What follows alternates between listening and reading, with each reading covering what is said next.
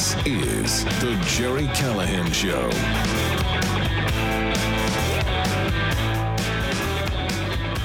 Right, to uh, quickly recap uh, yesterday's Ritzer race, the 5K in Andover, Mass. that we all attended. We were on Team Minihane, um, and uh, which was a pretty good sized team. Uh, I'd say half of them probably couldn't walk to the uh, refrigerator, you know, to, to, to make a sandwich without getting gassed. But they made it for the most part. They made it. They walked the hills and threw up in the bushes, but they made the 5K, uh, including Matt Carano, by the way, struggled, but he, he Did he struggle? Finished.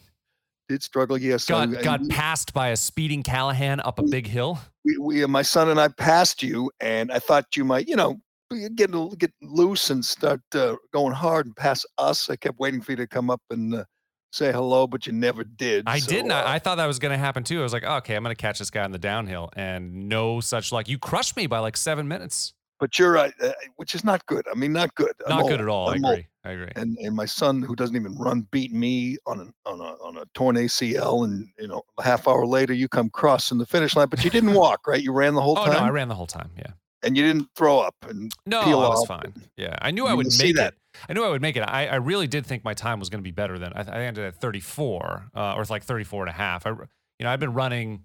I'd been running about 30, 30 Mm, minutes for uh, for a three mile. So I thought I would hit you're that. Too young. You're too young for 34. I I'm agree, sorry. You, got, you got to do better. And it's a great uh, course because you get all the hills over with at Oh, the beginning. And uh, I know you weren't expecting so many hills. And I know a lot of people do. It's funny because people get in the, uh, they get the, at the starting line, you start by the, the speed you think you're going to go. Like we started like at nine minute a mile. And there are people up there at eight or nine minute a mile. And then they hit the, because they don't know and they're, you know, and they hit the hill and they suddenly start, you know, getting dizzy and you know, throwing up on their shoes, and they don't know.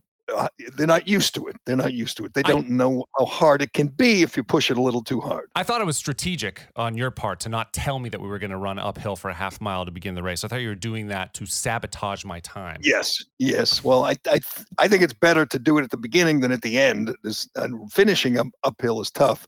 This is a great race because first mile and a half you hit a lot of hills, but then it's downhill or it's flat and you cruise and finish. It was a perfect day, huge turnout, raised a lot of money, and then did a uh, a show, a live show. And Minihane's always telling me how much money he makes off these live shows, so I was expecting, you know, a check. A cut but, of it. uh, yeah, was of course.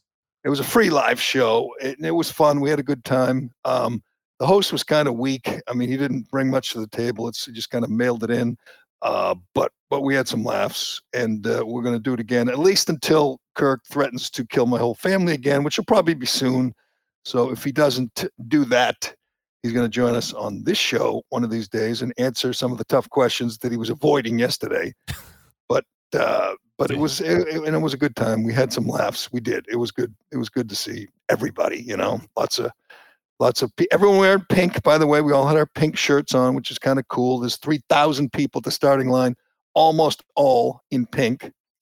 But uh, what did you think? Do you think it went well? I thought so, but uh, so you know, I, I'm probably surprising you this, but bringing it up this morning, I saw Kirk tweet out that the race was good, but he thought that the show was joyless. Did you? You Yeah. didn't experience that the same way. Well, I thought again the host was weak. He didn't bring much to the table. I had to carry the show, and uh, you know the crowd did as well, and and Cullinane, and I, I, I, and I guess Kirk's on a diet now. He's losing all his weight. I think he's weak. I think he's he's you know gaunt. He's he's not full of doesn't have a lot of energy. So I did my best to carry him, like you know, like old times. That's why it felt like like old times. I carried him. We told some stories. We we mocked and ridiculed um, WEEI for their latest ratings, That's which true. are lower than whale excrement. They're absolutely dreadful. And I don't know. Uh, obviously, we never were in that situation when we were there together. But if we were even close to that, uh, Minihane and I would both lose our minds. I said that to him. I said we'd both be walking down the railroad tracks if we got numbers like that. But apparently, I say this all the time. Kirk says it all the time. When uh, when they sat us down and uh, dressed us down, we had this you know, vice president of whatever come in, Yeah. and say we don't care about ratings. We want to stay out of trouble. And we laughed. I was shocked. I said, "Wait a second. You just said you don't care about ratings," and he said yes. And I thought he was lying. I thought he was just trying to you know put a little scare into us, but. They were telling the truth, man. They don't care about ratings. Now they have no ratings and no trouble. And apparently, That was the goal. This was a rare, honest moment from a uh, uh, Entercom executive who was the biggest liar in the company. But not on this day, man. Not on this day. He was If- telling the truth. And the thing, the crazy thing is, you're in broadcast. The whole idea of broadcast is to get people to talk, is like to say something and have people listening to you and react. If you're not going to have people listen to you and communicate and react, then there's no point in being in broadcast in the first place. Well, I Why- guess they, you know, they were sick of whatever the Globe, you know, coming after them. They were sick of the activists coming after them. They just wanted to lay low, get, you know, get get rid of those people. The, unfortunately for them, the listeners went with them, as we pointed out, pointed out yesterday on uh, Kirk's show. Uh, he he had the ratings. He showed them to me, but uh, the morning show lost by 15 share points, which Five is times is what it was. Five times. mind-boggling 15 um, you know rarely do you see anyone who even gets a 15 share but uh toucher rich got an 18 and uh the uh uh, EI morning show, the Chris Curtis show, like got a a three, three, or four. or something. Yeah, it's crazy. three point Six something. times that. It- it's uh, worse than they ever could have imagined. Morale must just be brutal right now. I actually feel bad for some of the people over there, good people, but uh, they've given up. It is just over, and they are not even trying anymore. And they're staying out of trouble. That's the good news, Carano. They're staying out of trouble, and I have no doubt. You know, if you know we were still there, the, the numbers would be better, but they would be some trouble and some friction, and the Red Sox wouldn't be happy, and the governor wouldn't be happy, and they'd be getting uh, calls from angry activists, and they wanted that to go away, and it did. So they got what they were looking for. They got what they were. Uh, uh, they, they got what they wanted, and uh, good for them. It's just uh, kind of sad the demise of a once dominant station. That was one of the things we talked about. Apparently, uh, Kirk, who brought up you know all the topics. It's again, it's his show.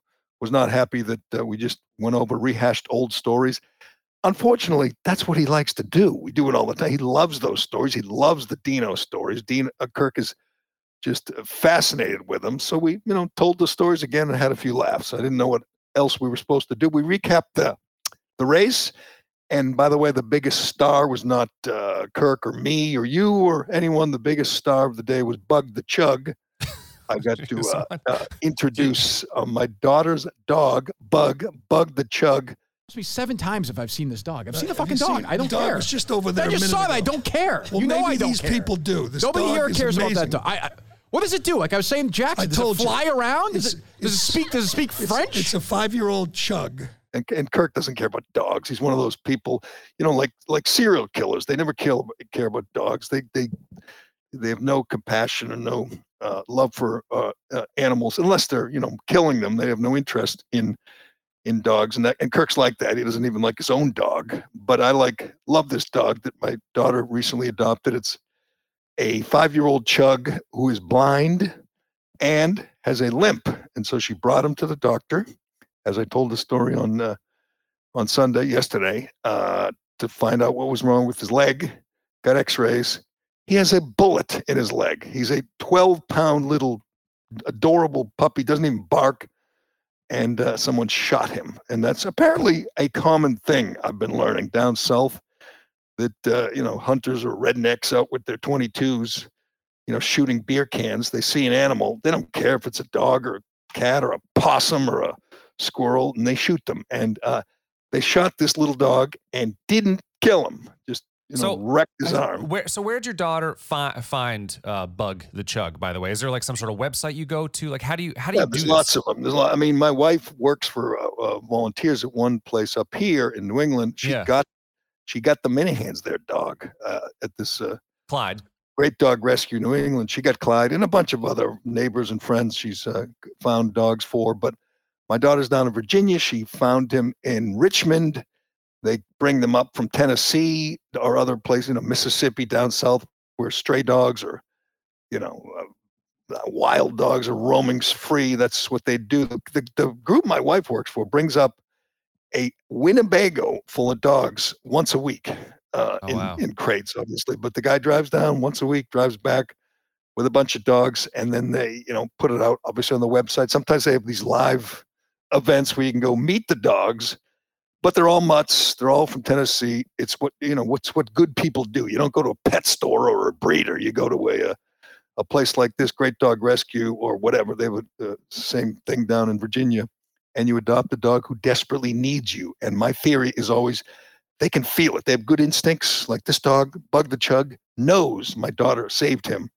from a miserable life, probably certain death. I don't think they, uh, you know, keep one leg, uh, keep limping no, blind. shot blind dogs. that goes right, that goes right in the gas chamber. You know when they're when they're cleaning house. So if you don't adopt him, he's gone. And I think the same thing about Clyde, you know, Minihane's dog, or any number of dogs that my wife has found for people. They get gassed, you know, because that's what they do with stray dogs if they don't get adopted. So you have to go to a, a, rescue place, a Great Dog Rescue, or whatever the equivalent in your area if you want a dog, and you have to get a mutt or a chug, which is a mutt. It is a is a pug chihuahua if you haven't figured it out yet. But uh, wouldn't you say Bug the Chug was the star of the show? Well, I don't know, uh, but so uh, I'm still I'm still on this thing. Like, so did did your daughter know that? Must have known that that Bug was blind and and limping, like when she when she got him, right? She knew he was blind and limping, but didn't know he had a bullet in him. And uh, the, I believe me when she told me she was thinking about adopting. him, I said, "You want a blind dog? Limpy That's dog. gonna be tough." Yeah. And then I, I thought about it some more, and I, I'm very proud of her. I think I um, uh, that's that is an admirable thing that you have a choice of a dog, healthy young puppy. It's also five years old. It's not. I a- know, a not a young a young lad. Um, yeah. or you get this dog that's clearly limping and uh, clearly blind. He's fine when he's in her apartment. He knows where everything is, but then you move him around, take him up here, put him in our place, and he starts walking into walls. and but he's so you Oh, know small, and he doesn't really slam into them. He just keeps keep bumping in, keeps going on, and happy as could be. Doesn't bark, doesn't cry. Awesome little dog. She did the race with him in a in a yeah, like a a baby satchel. satchel. Yeah. yeah. yeah, carried him in. The, it was going to push him in the stroller, but she carried him just in this bag, and he was great. Had a good time. Everyone enjoyed it. Is that how I she normally carries him around, or does he actually walk? Does he like? Is he on a leash? He and walks. He He, walks slow as you know, and he limps. You know, it's it's n- not easy to walk him because you got to really go slow. He's slow and he's limping, and they don't have any. They can't take the bullet out. You either take the leg off Oh, or you just live with it. Wait, you have to. Why can't they? What they won't?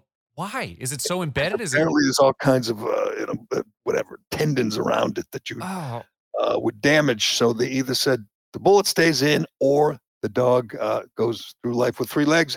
And the vets think nothing of that. They say, oh, plenty of dogs have three legs. They're happy. They don't even know it. I'm like, no, I'd rather have them limp with the bullet than, than have three legs. And by the way, Huh. to remove a leg, to remove a leg is like five grand. So Jesus. I say he lives with the bullet and probably won't live that long anyway, right? He's blind. He's one-legged. He's I don't know. a Maybe he can't be killed. Maybe. That, maybe that's true. I says uh, uh, one friend of mine said that is a badass little dog. You know, I mean, he's tiny. He got a bullet in him, and he just keeps going. He doesn't uh, didn't slow well slowed him down a little, but certainly did not kill him, which is amazing. So you're right. He's a tough little guy. Maybe he will, but you know, he, he's great. He's a great little dog, and uh, he was kind of you know he met lots of people yesterday and had a good time. But you did right. We I mean, it was perfect weather. It was a great turnout. I thought we had a pretty good time. Um, you know, obviously, Minihane didn't really bring it. He was relying on me a lot, and and you know the crowd. But we got through the uh, we got through the show, which is what one of three he does a week. I mean, what a grind! What a grind! Four this week he's doing. Four, right? Oh yeah, that's right. He said he was doing an extra show for some reason because he wanted to talk baseball with Jared Carrabis. That's what he said, right? He wanted I to think so. break yes. down the playoffs and the pitching matchups, and I'm excited to hear that. It's going to be good, but. Uh, No, I heard I heard people laughing. I was in the crowd too. Things. I mean, I thought it was I thought it was upbeat and funny. And I, I, I obviously I can't tell how Kirk was experiencing it when he was on stage, but at least the crowd seemed to be uh, seemed to be laughing and enjoying it. There's some definite awkward stuff too when you were bringing up past stuff. I think, but but uh, that's kind of normal par for the course. Uh, there's always going to be some uncomfortable radio when you guys are together. If uh, Well, that's what I mean. To be honest with you, we, uh, we both uh, we both you know laugh. We have a good time when we talk about the old days because they were crazier than people. I mean, he says this all the time. Lots of crazy people in radio. We Yeah. pointed to this yesterday, especially morning people. Obviously, you know Kirk's on that list, and so are many others who've uh, you know been through. You know, I, I- used to talk to Charles Laquidara occasionally about this, but Imus and Stern and all these morning guys lose their minds after years of sleep deprivation, as I Yeah. explained yesterday. Nobody's in Dino's league. Dino and uh, you know we've told some stories we can't tell uh, because they're so nuts, but he was just ne- it was never a dull moment, and even Kirk admits, and I admit, he was fun. You know, he he laughed, he had energy. You never had to worry about the level of energy. There's nothing worse worse than when you're on a morning show or any radio show and it just feels flat and it feels like nobody has any energy Yeah. or when you when you say something funny or remotely funny just mildly funny and you look and I've, I've said this about turtle boy who by the way turtle you want to talk about uh, guy with some some wheels turtle boy almost broke 20 minutes turtle boy Yeah. can fly Well, it's not, I mean, he was 22 something. Yeah. It, was- it, it was it was pretty good. oh, i thought it was 20 something no, he was, was 22 Yeah. Yeah. But that's still good. That's still was- good. Still good. was he the fat he must have been the fastest on team Minihane wasn't he Oh, I think so. Yeah. Because Kirk was 24 something. He runs all the time. So yeah, I, he probably was. Yeah, I can't uh, imagine anybody. Turtle I saw Boy the is a crowd. Uh. I know he's a, a track guy, a track coach, but he is a beast out there. He said he, uh, and he was running sprints to get ready, like to get a sweat going before the race. So he took it very seriously, and he came up big, man. He just he just blew everyone away. Someone in and, the chat uh, is saying uh, 2054. I thought he said 22. I was talking to him. I thought he said 22. but maybe 2054 maybe I is pretty misheard. freaking good, man. That is, uh, I mean, that's That a good. runner. That is a serious runner. I bet you he finished pretty high. Like we can check the results. I think they're posted. I bet you in his weight, in his uh, age group or whatever. I bet you he was among the uh, elite. Uh, but that's Turtle Boy's problem, and I've said that before. He doesn't doesn't always laugh. You know, he says something, and if if he were in radio, like morning radio, daily, you'd, you'd say, okay, you know, I know you're whatever you're a great reporter, and you know you you're smart. You got a good, you know, you got lots of, but you got to laugh. You know, you got to sell the joke. you do. Yeah. And Dino was the best at that, selling the joke, laughing, you know, bringing the. And when you laugh, the level of energy goes up. Plus, we'd have wild fights all the time. I say that all, all the time. That uh, you know, Kirk and I used to have wild fights on the air, but we never had them off the air. With Dino, You would fight with Dennis Had 'em both. afterwards? Yeah. toward the end, yes, it was it was tense, and it was all Kirk's fault. But uh, Dino was uh, not happy uh, toward the end. Uh, didn't like whatever the direction of the show, and he just kind of one day they called us in the office and said, uh, "John quit. he's he's all done." We were like, Well, you said that and I yesterday, right? literally You- walked out of the meeting. Were you weren't you on air That's with it. him? Is that what happened? You were on air and then afterwards he quit? Is that Yeah. No, uh, yes. Well, I did a show with him down in Connecticut Yeah, this yeah. golf tournament. We had a blast. He was funny, and we, we had this kind of wacky show. Kirk wasn't there. He was in Ireland, as we talked about yesterday. But then next day, they called us in the meeting. Uh, uh, maybe it was two days. Called us in this uh, conference room and said, and everyone was there. I think the CEO was actually there and said, John just uh, quit. We said, "What?" We couldn't believe it. We walked out of that uh, uh, that meeting, and we were shocked. We said, "Really?" Because he was making a lot of money, and you know, he was. Some days were better than others, but uh, you know, he was again full of energy. He's not the type to just sit and do nothing, and I'm not sure what he does now, but he still must have a lot of pent up energy and a lot of frustration, a lot of opinions that he cannot share because every time he gets back on Twitter, they ban him two days later. That's so true. he doesn't even have that outlet. But anyway, it you was a good a time. podcast. You said Lobel was uh, doing a podcast. I checked it out. It looks like he's doing a pot podcast, which seemed weird for him. Oh, yeah, he does a pot. Yeah, La- Lobel's a, Bob Lobel's a big uh, medical marijuana, or I don't know if it has to be medical anymore. Big marijuana uh, advocate because Yeah. he's got a lot of pain. He's got a lot of surgeries. Got a lot of issues. I feel awful for him. He's a great guy, but he does a podcast also with Mike Lynch. That's the kind of thing I thought Dino would keep his hand in, and he hasn't really, which is amazing. But good for him. I hope he's. Uh, Hope he's hitting them straight because uh, you know he's he's retired, man. He's not doing uh, and he's not doesn't have an outlet for his opinions, which is remarkable because he had a lot of them. And uh, we agreed on most things, like politically, but we still managed to fight about. We still managed to find things to fight about, and that's part of the job. And we used to sit there at break. Minihane would be would do this all the time. Feel a little lull in the show, a little bore, and you'd say, "We got to fight about something," you know. You'd Yeah.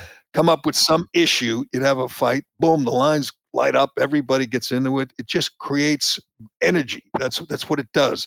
And you have shows now where they don't want to fight because they think that's you know the what the boss doesn't boss doesn't want fights, doesn't want disagreement, doesn't want negativity. So they have no fights and no tension, but they also have no energy. That's the problem. If I were program director, I never would be, I would be in there saying, "You guys got to mix it up." I mean, that's how it works in good talk radio. You mix it up. The fans, the listeners, one they take one side or the other. They call in, they get on you. You fight with them. You fight with each other. And and people who say they don't like that are liars. Totally If they don't like that, they'd be, they'd be listening to NPR. They don't like that. They want you to mix it up. That's why the shows. That, that's why we used to get uh, great numbers. Glenn Ordway, and on the big show, they'd be fighting every day. Sometimes it'd, it'd be coherent. Other times it wouldn't be. He would have unbelievable ratings. That those days are over, and it's. I don't blame the uh, management entirely, but they got what they want. This is what they want. They want no fights, no trouble, no ratings, and they want. No, they don't want the Red Sox to ever be disappointed in them. They want the Red Sox to know that they're on their side. They're part of the team, and that's what they got now. And everybody's happy, and nobody goes home with that pit in their stomach because they're wondering if they're going to get get canceled or suspended.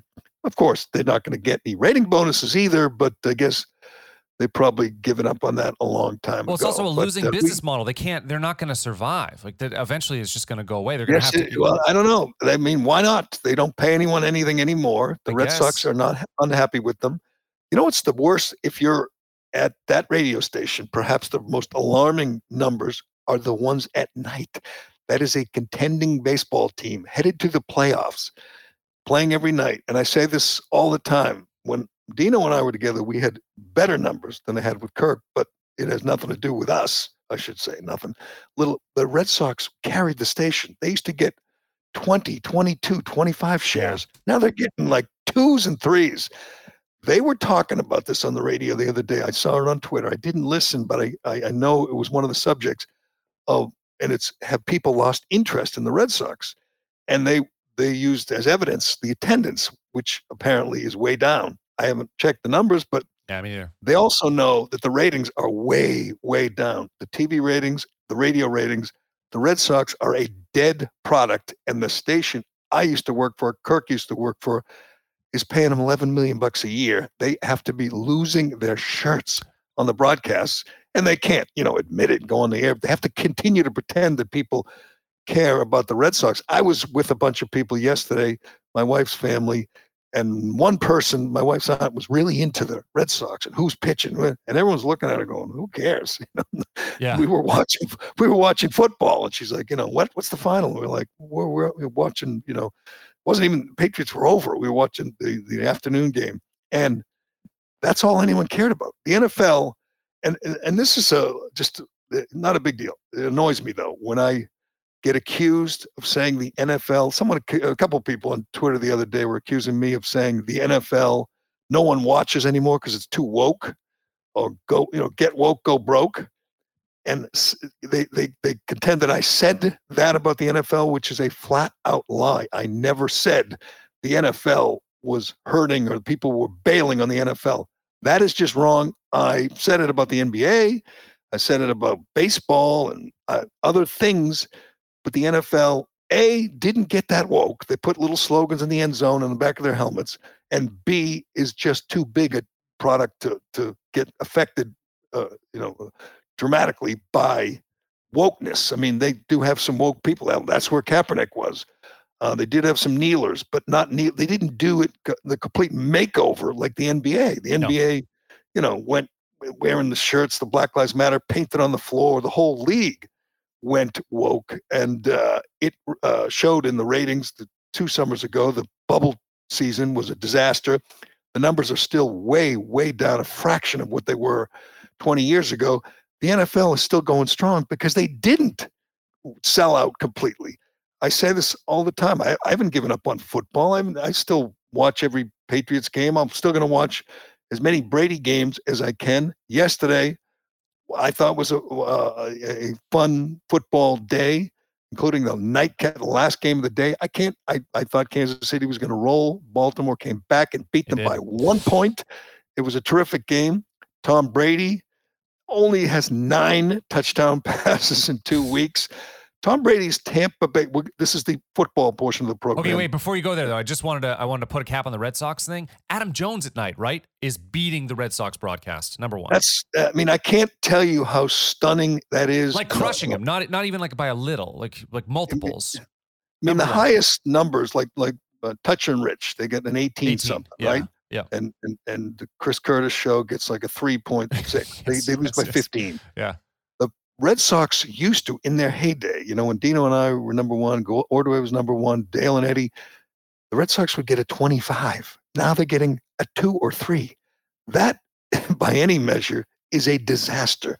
There's no one's going to want to advertise on that. No one's listening. No one's watching.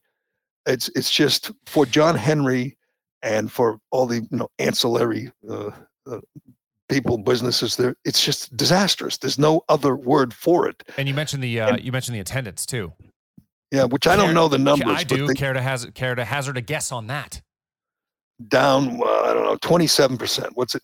It's at twenty thousand four hundred and fifty four per Really? game. Yeah, that their high is somewhere around thirty seven thousand. So That's I mean- that's about half. That's about half that's filled. that's rough. Yeah. And we we were at this uh, again my wife's family's house they put on the game just the the patriots game ends we're ready to watch the four o'clock game uh they flip on the red sox to see the the ninth inning and Yeah. everybody red sox are wearing those yellow uniforms with the Yeah, blue yeah. which are weird.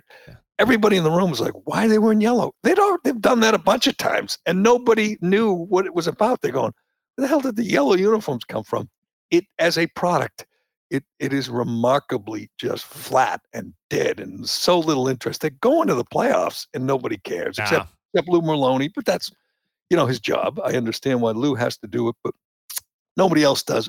If you're on the radio right now and you're talking Red Sox, you are l- literally uh, uh, ignoring your potential fans, your potential listeners. I mean, they're not listening; they're just turning the station when you start talking socks because that product is so dead, and they're invested in it 100 percent and they're getting beaten by a a talk show, a sports talk show on another station. People would rather listen to that than listen to the you know 112 year old Joe Castiglione, uh, you know, babbling on, screaming about whatever the the pitching change in the seventh inning. It's just as a product, I can't imagine someone. I mean, you're not a kid, No. but someone in you know 40 or 35 or 30 putting that on their car radio or or putting that on their TV at home with all the other choices there are. That uh, again, our numbers when when Minihane and I were together, our numbers are remarkable when you consider that anchor at night. The Red Sox were already dying at that point. Now they're completely dead, and they have no shot. They have no shot. The morning show, midday, uh, obviously they're not great shows, but even if they were, they would have no. They, they would be dragged down by the team that they're paying, to which they're paying 11 million bucks a year. It's just the worst business decision by the worst businessman in the world. But is that is that it for our Red Sox talk? Yeah, I think I think that that'll, that'll probably do You know, it. you know, I I want that in the tease when you when you tweet this out or post this. Say, good Red Sox talk. What's their chances in the one game playoff? And what's the situation with uh, you know Chris Sale or uh, uh, what the other the other pitcher who starts the one game playoff? You No, that'll be good? Eovaldi, I think, right? Eovaldi, yes, yeah. Boy, you know, you Yeah, know your oh, yeah. stuff. I know a ton. Uh, you want to do DCU? let me do DCU, and then we're going to we'll continue our sports talk. Right, We've already good, yeah. talked, you know, 5K road race, Red Sox. We'll get to the the football talk, the remarkable start to Tom Brady's situation, and uh, the disaster that is the New York Jets. We're also going to uh, get back into the uh, drone strike, which I believe we learned the truth about the drone strike was a Friday afternoon news dump after we were done for the weekend. And uh, believe it or not, the Emmys were last night. The Emmys, you're not going to believe a couple of uh, winners uh, at the uh, at the Emmys, and you're not going to believe what was missing from the Emmys. But uh, let me tell you about DCU first. DCU, uh, our proud sponsor of this show. Um, why do DCU members love their free checking accounts? It's simple: no monthly maintenance fees, no minimum balance, no strings attached. What's better? As with direct deposit to their free checking account, DCU members can get paid up to two days early. Who doesn't love getting paid early? Zero monthly maintenance fees, zero monthly balance, zero reasons not to switch. They will even remove the hassle of switching your direct deposits and automatic payments from your current checking account. Learn more and make the Switch today at dcu.org slash free checking. Insured my NCUA membership required. All right, um, Tom Brady's Tampa Bay Bucks. This is a remarkable stat. They've won 10 straight games and they've scored 30 plus points in all of them. They beat their rival Falcons 48 25 yesterday. Brady threw five touchdown passes. He now has nine in two weeks. He has nine. And as I tweeted, Cam Newton had eight last year. Yeah. Tom Brady's replacement, former MVP Cam Newton, had eight in 15 games. Tom Brady had nine in a little more than one and a half games. Uh, another two to Gronk. He is rolling. They are the, you do your little uh, rankings, power rankings. They are number one. They got, uh, it- they come to Foxborough in two weeks. Patriots have uh, the Saints next week, who lost big yesterday, but uh, they get the Saints, and then they got the uh, Bucs. The Bucs will be big favorites at Foxborough. It's going to be wild. I look forward to that because I know a lot of people are going to be rooting for the Patriots and rooting for Brady. Uh, but it is, and I don't want to spend a lot of time on this, but they let that guy, who's right now the best player in the league, I know he's 44. The Patriots let him walk away. They just let him leave. they got nothing for him. Well, when They granted him free agency just because he'd been a good soldier and and he'd, he'd been great for 20 years. So they just said, okay, let's let him be a free agent, and they did, and he left. Well, why would you ever They got bet on nothing. A, you'd never bet on a 42 year old that's gonna, you know, thinking that they're gonna have another five years. I mean, he's, you know, he's been excellent, but well, you, you just I- think he's gonna break down. And you- you're right. They, they made that calculation. It's certainly understandable. It was wrong. It was wrong. I mean, I think Mac Jones is going to be a terrific quarterback, but last year they brought in the the you know they, the Cam Newton experience didn't work out. He was terrible. Um, Mac Jones will be good. He's got one touchdown passes, one touchdown pass in two weeks, and but he's beaten. You know, he's the second best quarterback in the division now, behind Josh Allen, who's you know top two or three in the league right now. Josh Allen, they won huge yesterday, but uh, Cam, I mean, Mac Jones looks good. He's in a much better situation. I guess you should be thankful that Cam Newton won seven games instead of you know two games, because if they did, maybe they would have dra- drafted Zach Wilson. Oof. I'm just going to say I don't want I don't want to overstate things. Zach Wilson, the rookie quarterback for the New York Jets, went to BYU, had the worst game I've ever seen an NFL quarterback have yesterday, and I'm not kidding. He had four picks. If you missed it, four picks. That's the same number of picks Mac Jones had last season in Alabama. Mac Jones threw 402 passes, four picks, 41 touchdowns. Um, Zach Wilson threw four picks, one worse than the next. Oh, the, the, next last worst- two. The last two. The he last had- one he threw, the, there was no pressure. He threw to he threw directly to McCourty. It was it, it- There was They- no no receiver in the area. I there. realized that maybe he thought he was zigging when they got, but all four were terrible throws. Uh, what do I always say? You got to be an accurate thrower, a good decision maker, and you got to handle the pressure in the pocket. Those are the three most important things, which uh, Mac Jones has done for two weeks. Zach Wilson couldn't do any of those things. It is, and here's the biggest problem: they're going to lose, and he's in New York, and they have chewed up and spit out better men than he. Um, he's young you know, he's coming from BYU. I don't think he's going to be able to handle the big city. mm-mm. I couldn't believe how bad he looked. He once he threw a couple picks or three before he got gun shy and just started dumping it off, and his little check down throws, and they were bad. He was inaccurate throwing, you know, eight yard outs. Everything was inaccurate. He was seeing ghosts. He was feeling pressure. He was making terrible decisions. He looked awful, awful. Terrible. And they never showed his mother either. His mother's like really hot, you know, young blonde woman. And I thought we'd at least- get to see his mother, but bad news for New York Jets, for the New York Jets. And I know it's early, but right now it looks like you don't have a quarterback again. And you know who's 2 and 0 in Carolina? Sam Darnold, the last guy you used a top pick on.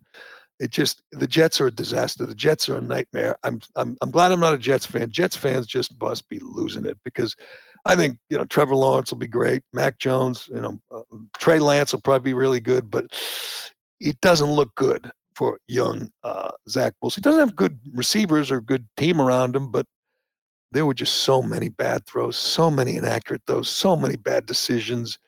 I kept waiting for a backup some backup. I think his name is Mike White to come in just to take the just to Right. You don't want to kill his this shot. confidence. Four picks is a lot. You don't want to kill his confidence.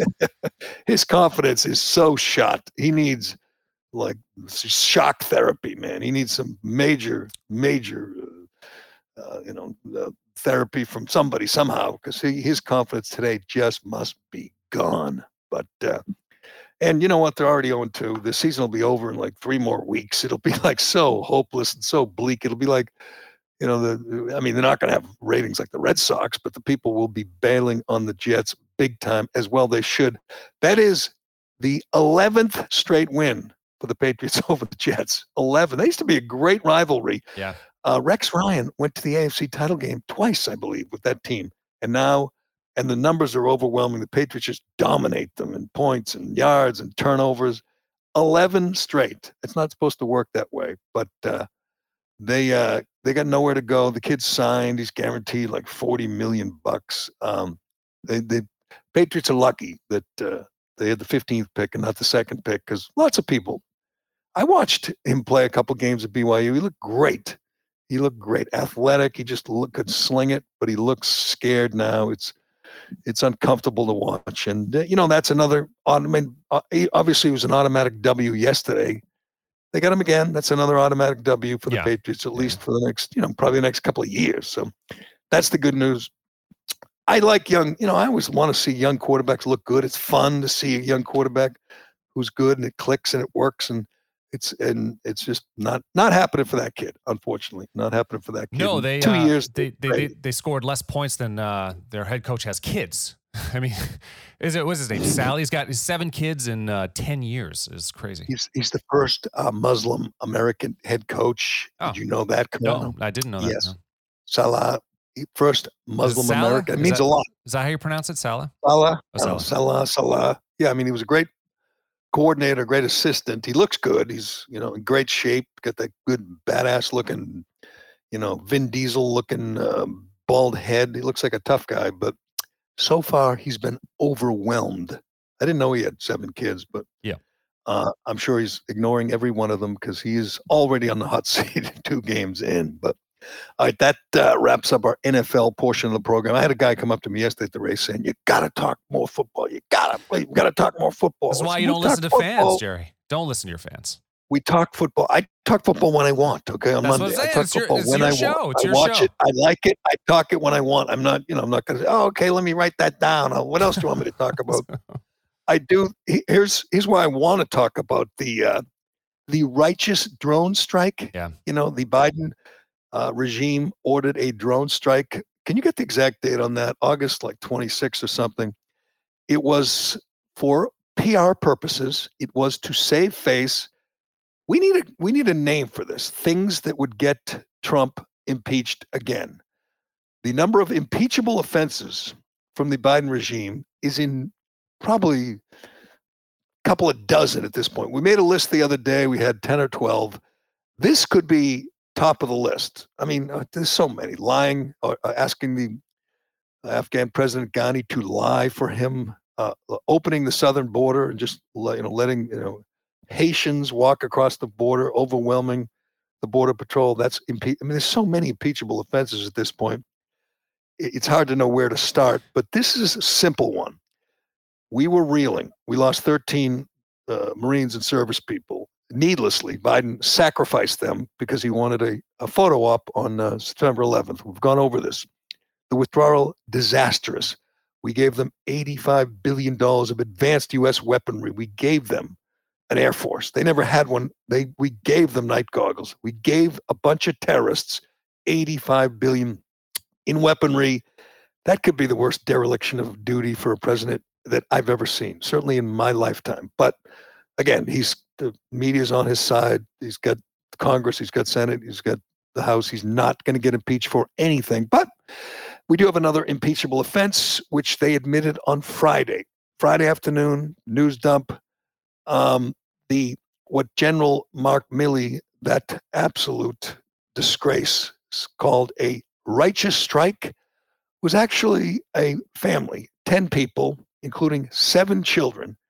And this is why it's this is one reason to me it's so devastating is we know the family now. We got we read about them. I, I tweeted a picture of one of the young girls that he blew up. Biden took out a family of 10. He took out seven children who were delivering water to people. And you know what makes it a double double whammy for What's that? impeachable offenses? They killed a bunch of kids and then they lied about it. They covered it up. They lied about it. They wanted you to think it was ISIS. And there's a remarkable thread from Glenn Greenwald. I know we talk about him a lot. He's a former lefty. He's now he's a, a very popular journalist on Substack. He's on Fox News a lot, but he's he's he's honest. He used to be, you know, the a, a, a liberal and a, a real critic of the administration. He's now become the best kind of media critic. And there's a thread of how the media reacted when Biden took out this family of 10 and said it was ISIS and said it was uh, you know a, a, a good a good strike, a righteous strike, according to Milley. And the media, at least the mainstream New York Times, Washington Post, they cheerleaded this. And then, you know, when they said, you know what, it was a mistake. It was a bunch of kids. They kind of said, oh, it happens. You know, it happens. They actually tweeted and that or said that it wasn't um, a failure of intelligence, and there will be no uh, reprimanding, no no punishment for anybody. You kill a family of ten, you kill seven children. It's just like whoops, it happens. And the family, the I don't know, it's the five, the uh, the father of some of the kids is demanding to be resettled in the U.S. And I'm just going to say it sounds fair to me, and to be compensated financially sounds fair to me Totally. they didn't wipe him out, but he's demanding, you know, justice. So he's still out there. And we have pictures of these children. We have photos of the children the Biden regime killed and then lied about it and then attempted to cover it up just to save face. Can you imagine for a moment, Carano, if that were Donald J. Trump, who was looking for a PR win and took out 10 civilians with a drone and then said, good strike, good, good, good news. We we took out a bunch of ISIS K guys. They lied about it, and again, the media just cheerleaded or ignored it for the most part. That is the most impeachable of all the impeachable offenses. So- Not just killing a bunch of kids, but then lying about it and pretending it's good news. And then, you know, the New York Times and Washington Post said, boy, our intelligence community is just amazing, isn't it? So August 29th is the date uh, that you asked for when the strike happened, but how the media would have reacted to Trump is exactly how they should react. That's how they should be reacting now. They should be all up in arms about killing innocent people in a drone strike to try to save face. I mean, that's that's the way they should. We used to, they used to, you're right, the, the media used to be, you They'd pretty much speak- so you want them that to they speak truth to power. Yeah, exactly. Condemn. they they would condemn uh, you know innocent civilians being killed by U.S. drones, but Obama was the king of the drones. Obama took out more than a couple of wedding parties because that's what he did. Uh, he was Mr. Drone, not Trump. Trump wasn't you know Mr. Drone Strike. Uh, Obama was, and now Biden, who was there as a VP, is going back to their favorite weapon, the drone and taking out uh, innocent civilians and then lying about it and then you know going on vacation uh, that's it, it's it, uh, it- there's nothing he does nothing he does where i don't think imagine imagine if it's donald trump and i know trump played a lot of golf but the idea that trump would you know abandon a whole country open the border kill a bunch of kids and then say see at the beach without taking questions I mean, Biden still hasn't taken a question. It's Monday. They admitted to this war crime on Friday, and no, nothing. Not only from nothing from him, nothing from uh, Jen Psaki. You know, nothing. It's just, and there's no outrage from the media. They don't, you know, say a word about it at the Emmys. I don't think. If Trump did this, half the, half the speeches at the Emmys would be about how ashamed they are for their country. If Trump had done this, that is a fact. Well, the Biden administration knows if they all they have to do is just keep quiet, and, and it'll blow over in a couple days. Any outrage that comes from the right will just blow over in a couple days. It'll be on to something else, another outrage probably, and the mainstream media is not going to cover it. So it's actually it's, it's an amazing strategy. But the problem is this is going to swing back hard. People are going to have enough, and it's going to swing back hard. You're gonna you're gonna start seeing. Um, uh, more derision. I don't know what it's going to look like, but it, it can't keep going on like this Well, forever. it's it's going to uh, look like uh, you know the Fox some a few voices on Fox News, talk radio, uh, Glenn Greenwald against the entire media establishment, big tech. They're I'm convinced they're going to circle the wagons around this incompetent, sad, empty husk of a man in the White House, no matter what, no matter what, because he's not Trump. the thing is, though, main- mainstream media is not representing a, a- the majority of Americans, though. So I, I don't know what it's gonna whether, whether it won't happen on Twitter. Or it's gonna happen somewhere, but there there's gonna be there's going to be outrage that it will explode somehow. I don't know what it's gonna look like though. um not well, not with the uh, not with his friends at the New York Times and you know Washington Post and everything. I, I'm I'm giving up hope that they will. I mean, if you don't care about seven kids, uh, Carano, what what do you care about? But I mean, you see the disaster at the border. They're all for that. They're ignoring that. That's if you want to see what's happening in Del Rio, Texas, you have to go to Fox News. No one else. They don't even cover it. They they literally ignore it. They had more media covering this pretend, you know, January 6th rally in, in Washington D.C. Yeah. It was a setup. Everyone on the right wing and the right knew it. Nobody showed up. There were more, more journalists and, you know, cops, uh, uh, Capitol Hill police there than protesters. The protesters did not show up. There was no real protest. There's more media there for this non-event than there is in Del Rio, Texas, which is, by the way, I'm pretty sure part of this country. You don't have to go, you know, you're not going to Myanmar Myanmar or whatever it's called. Myanmar. You're literally going down to your southern border and you're seeing what's happening. And it's a massive story, a massive scandal. But their answer usually often is just ignore it and hope it'll go away. That's what they do. Ignore it and hope it'll go away. Um, uh, and and you know, hope your guy, their guy, Joe Biden survives. Hope he doesn't have to give a press conference and answer questions, which he won't. That's another thing. It, wouldn't you at least expect a guy after he killed 10 kids to like come out and say, you know, we're sorry. we didn't mean it. Hey, not not not old Joe. He just goes to the beach and goes for a bike ride and takes a nap and it's like okie dokie, we're moving on here. It's it's incredible. But um the uh uh, uh the, the, the I uh, I already know I already know you already know how I feel about Mark Milley. He's the worst. He's despicable. He should have been fired um, a hundred times over. Mark Milley literally uh, went behind the president's back, talked to his counterpart in China. We know that. Mark Milley went behind the president's back, went to Nancy Pelosi. Mark Milley raved, uh, talked about white rage, and you know he wants to purge the military of any Trump voters. He's a disgrace to this country.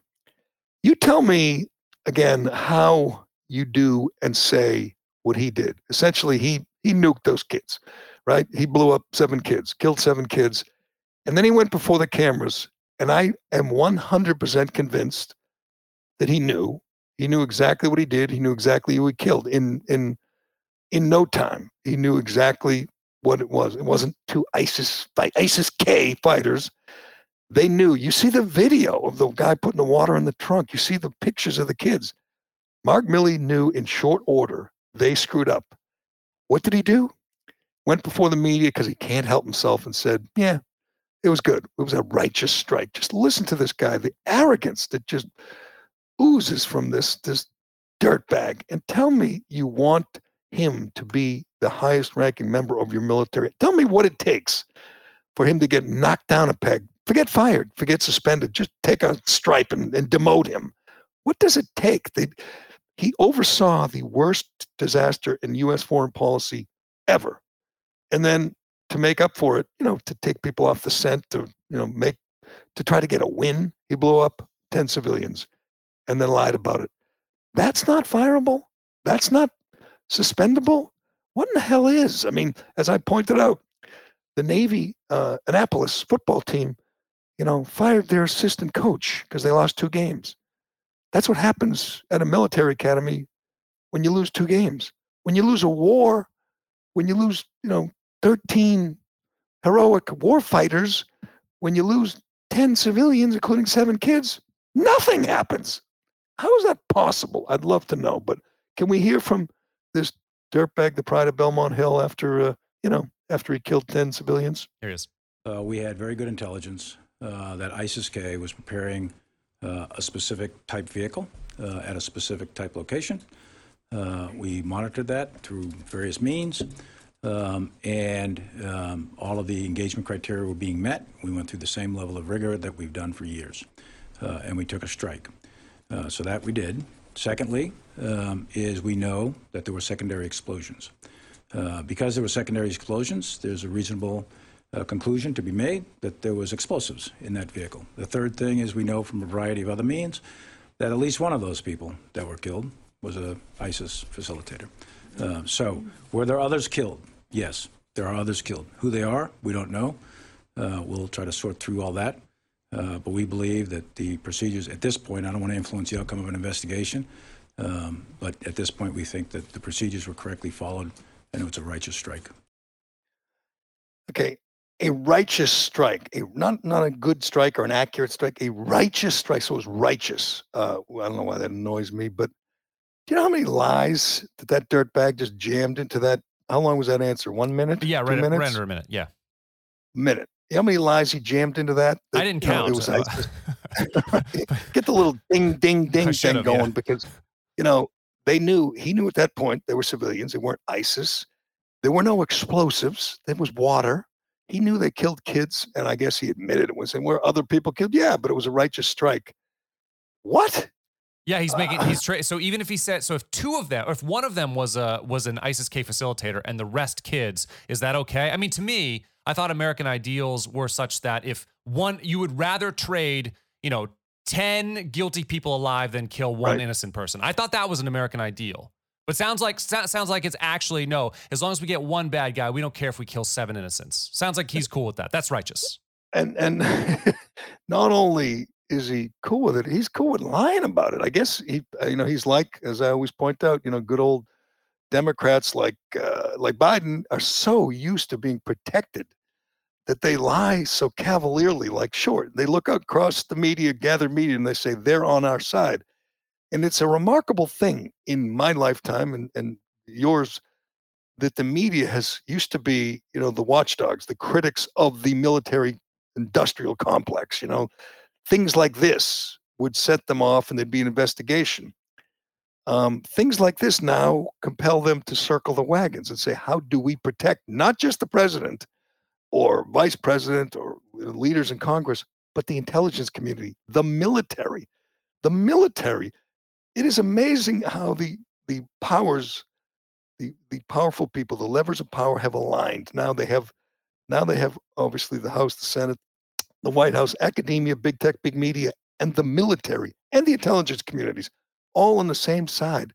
As uh, Glenn Greenwald points out, he called this uh, the most embarrassing uh, thing a, a media person has ever tweeted. This is Charlie, Charlie Savage. He's from the New York Times. Yeah. So they blow up the family they, uh, on August 29th. They blow up seven kids, and he tweets out the U.S. clearly has a remarkable intelligence line of sight into ISIS K right now. Oh, That was reaction to this Christ. drone strike that U.S. officials said killed. These are like- These are like Multiple- jock snipper. These are like jock Yeah. sniffing um, media folks. It's the same thing in sports where they they hear they lionize and heroize their sports figures. That's what this guy's doing with their politicians. A remarkable line of intelligence. idiot. Because they told him, yeah, it was a couple ISIS guys, and they said, okay, we're, we're, we're with you. And then two weeks later, on a slow uh, Friday, where not everyone's paying attention, um, they say "Uh, it wasn't actually ISIS fighters. It was a family, and uh, you know we killed them all, bunch of kids, and we actually get people pictures of these kids. It's devastating. I'm now convinced that, that Milley can do anything he wants. He can come out, you know, Well- well, press conference naked. He could it- come out, you know, with his, you know, gun and start shooting people, and somehow they will rationalize it, they will justify it, and they will say, you know, he might be a lying, corrupt general, but he's our lying, corrupt general. it There's used- nothing it- Milley can do to it- lose his job. It used to be that the American people thought politicians were like the lowest form of people Right. ever. Right now, it's kind of maybe it's lawyers now, but that's what we used to think, and rightfully so. We should we should view them that way because they're they're actors. They're they're they're, not, they're just they don't have any special skills except for oratory and and uh, and and acting. But the biggest con is that they've somehow convinced the American people that they can live by different rules than the rest of us can. So it's okay for them to not, you know, wear masks as we saw, which uh, that's a smaller thing, but still a thing. Or, but or it's okay for them to kill a bunch of people, kill a bunch of innocent people, No, and and and like if if I went and nuked seven children right now, I would be put to death. But but Milley and the president, they, that, that's okay as long because they because they they they act on TV and they got elected in some sort of popular vote. That's bullshit. my well, my, that's my reaction now too. Is I see something like this, like on Friday, this news dump, and I say, what will the media do to protect the powerful? You know, to protect the powerful. That's what Satan did in Angel Heart. That's what the media does now. They protect the powerful. Obviously, Milley is just corrupt. He's just oh, sleazy, and he's the worst. If you could feel it, and they say this is a general who just killed a bunch of kids. I'm a woke, super woke reporter from the Washington Post, the New York Times, or NBC, ABC.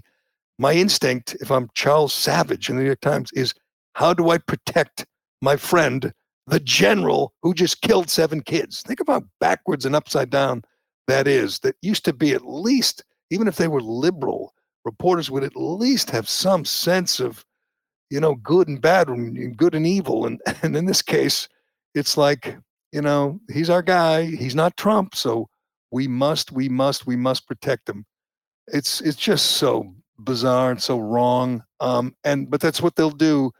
I thought there was no way initially that that Milley could survive um, the the revelations that he went behind Trump's back, committed treason, uh, uh, told the Chinese guy he would tip him off. And by the way, Milley admitted he did as much, denied nothing just said it's part of the job to tip off your enemy and say, before we attack, I'll let you know.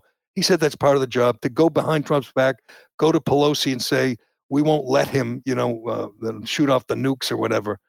Um, said it's part of his job, part of his job, which is so friggin' bizarre. Um, uh, but well, I don't know what he can do. I don't know if he'll ever do something so bad that he'll, have that he will lose his job. Let's. Uh, I want to get to this. Um, this announcement they made. Where's the announcement uh, that they that they? It was so weird that they were go- that they gave, made an announcement and said it was that it wasn't an intelligence failure. Failure. It wasn't a. Uh, essentially, it wasn't a problem, and uh, I'm I'm trying to get the official announcement on Friday, where they say the it wasn't intelligence failure. It wasn't a problem. You know, there'll be no there'll be no further.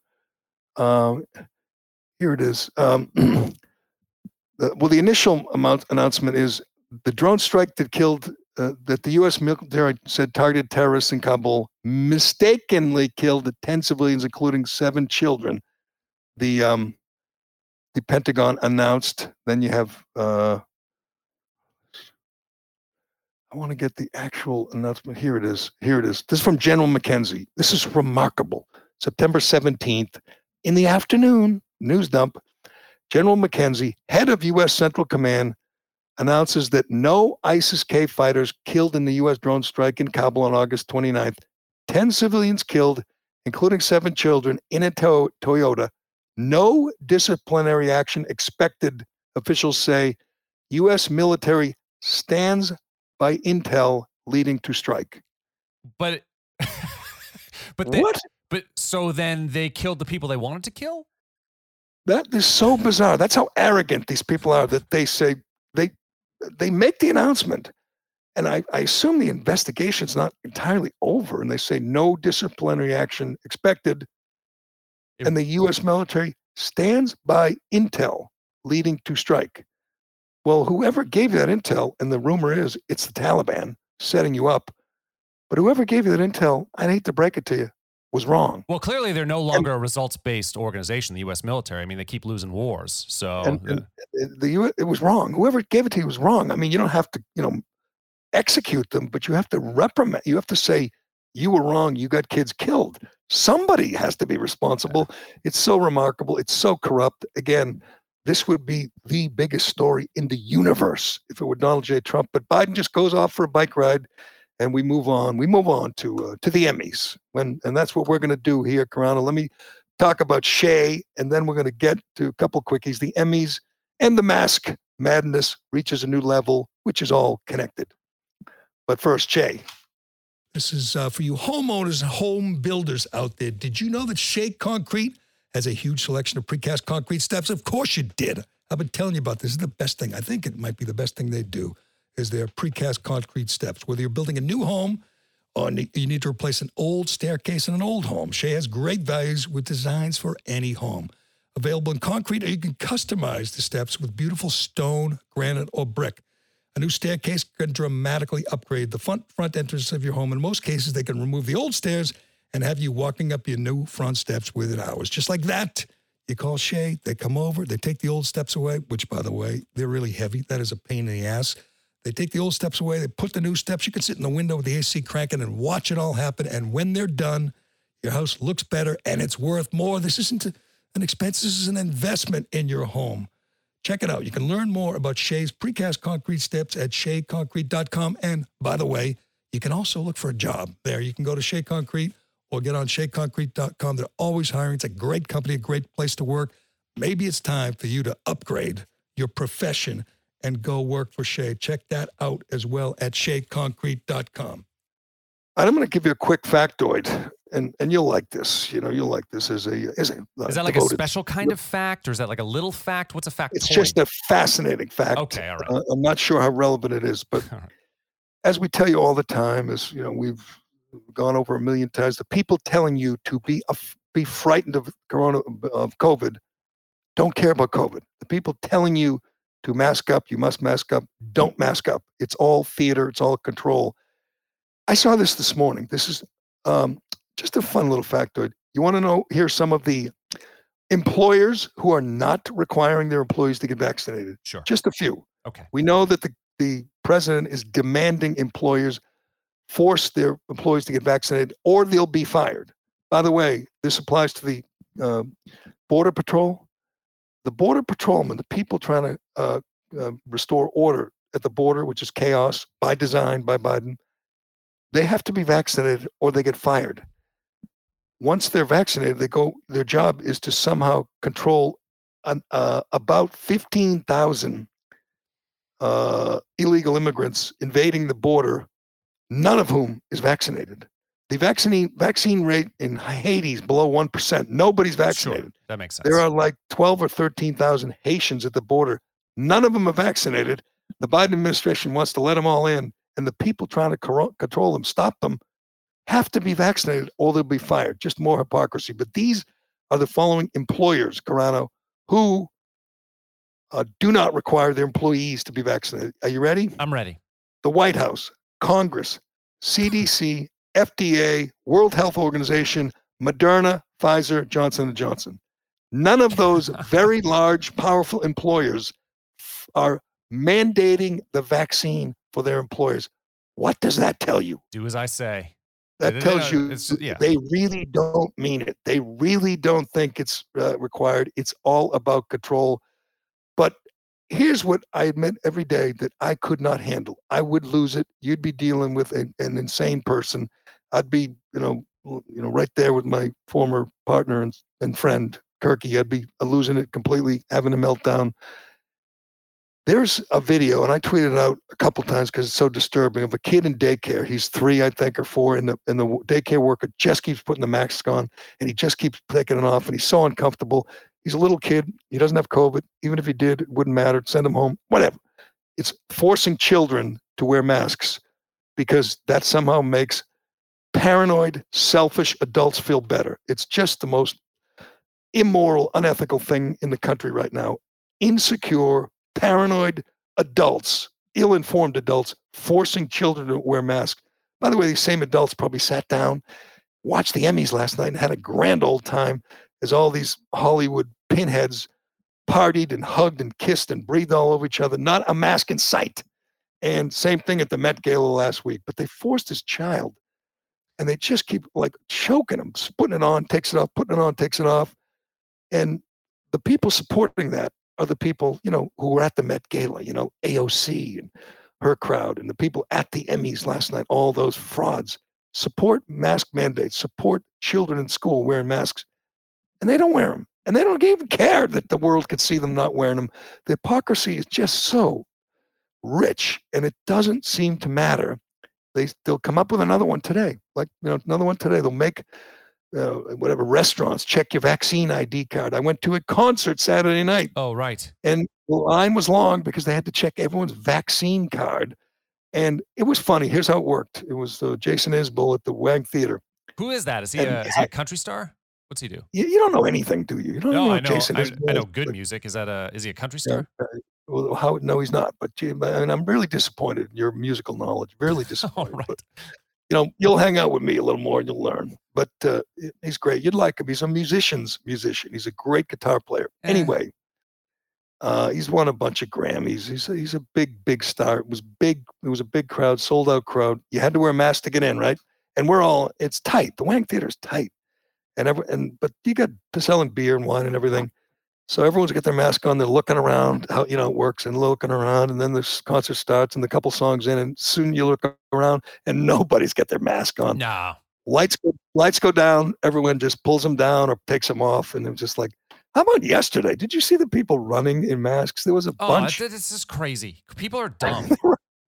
they're running 5K or walking, and they're out in this beautiful sunny day, and we're all socially distanced or whatever, and they're wearing a mask. It's amazing what people will do per order of the government, the government which has been proven time and time again to be wrong, to be corrupt even, and they'll do whatever they're told. That is always disappointing, and it's worse, obviously, where we live. But uh, um, it, it, was funny. Everyone, I don't know how many people it holds, uh, five, eight thousand.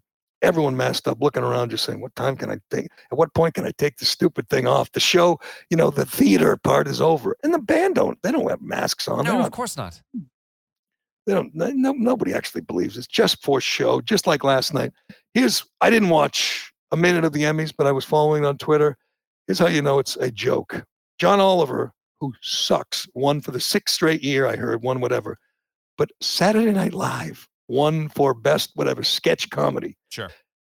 who, how do they pick an emmy who is there same like the oscars is there like a group of people I don't. I don't know who who votes on the Emmys. I can take a look, but uh, I I don't care. I mean, the Emmys to me are just they're just a worthless. All these award shows are worthless. But, but i mean you can't and i assume i don't really watch ted lasso but people tell Oh, me it's, good No, it's funny. not good. No, it's it's shit. I, I'll, I'll check it. I'll do a review one okay. of these days. Well, all right. The first few episodes are good, and that's what that's what makes it so bad. Is because after you get three or four episodes in, that it just jumps right off a ledge. It's the worst. So, so well, people were first few are okay. surprised because you know this. uh, I thought everyone would be woke. It'd either be you know a black, a woman, a gay guy, transgender. That's generally who wins the awards now.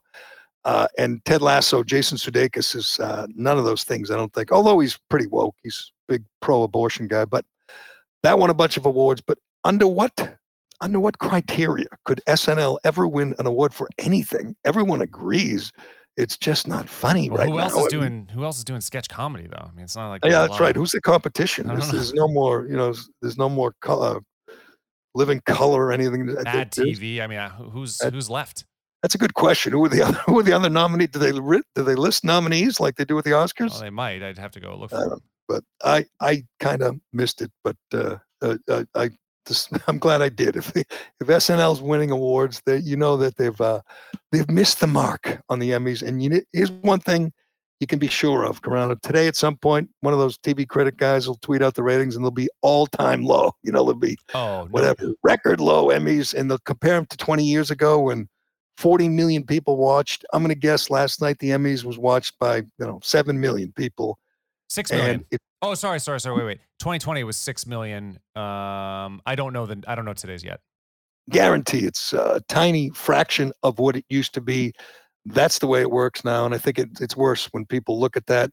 And again, I, I say this about Turtle Boy, Shattuck, and they have to get up extra early because they got to wrap their children in face masks to get on the bus, and they have to watch all these lying hypocrites, all these AOCs, and all these actors and actresses just out and about, hugging and kissing, no mask, not even a thought to social distancing. It ain't about health. It's certainly the, the people making you do these things. They don't do them. They don't care about the virus. Just you, just for you. The virus is just for working people. That's all. Like us. Like us. Yeah, just for hardworking people like us. But uh, all right, let's uh, wrap this up. Carano, thank you to, uh, to everyone for listening, for watching, for for uh, for commenting. Thanks for showing up yesterday to the live show. Um, we had some sound, but we never got to it. Correct? We did not know. That's your fault. But it's not. I mean, you're the. Uh, It's you're. It's the Gerry Callahan show. You're driving the ship. Yeah, but you know what you got there. I do, um, yeah. Uh, whatever. You know, I'm sure if you if you if you want to hear it all, you can uh, check out Kirk's show. Yeah, it's on the KMS. Uh. Kirk- at this point, he's going to. He, we left a few uh, open-ended questions, and he said we're going to answer those when he comes on this show, uh, sometime soon. You know, real. It was you know very personal stuff, but you know, it's all it's all out in the open there. And that's that's the way we do it. So we'll uh, we'll get him on here, and uh, we'll have a little uh, we'll have a little AMA with Kirky. Anything, right? Is that what yeah, yeah. AMA. Ask me- there you go. There you go. AMA, ask me or or answer the question, jerk, which was what we used to do on the radio when we uh, made fun of uh, Mike Salk. But uh, all right, Carano, anything else? Nope, that'll do.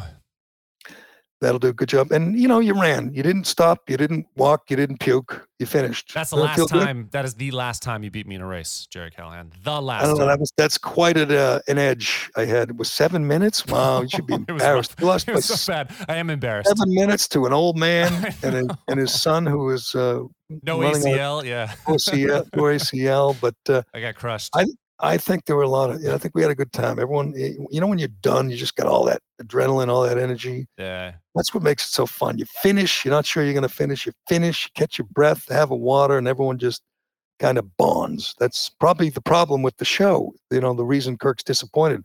We didn't have any good fights. We were. Everyone was getting along. That won't last. That won't last. But anyway, we will leave it there for today. I'm Gerry Callahan. This is the Callahan Show with Matt Carano, and we will talk to you again tomorrow.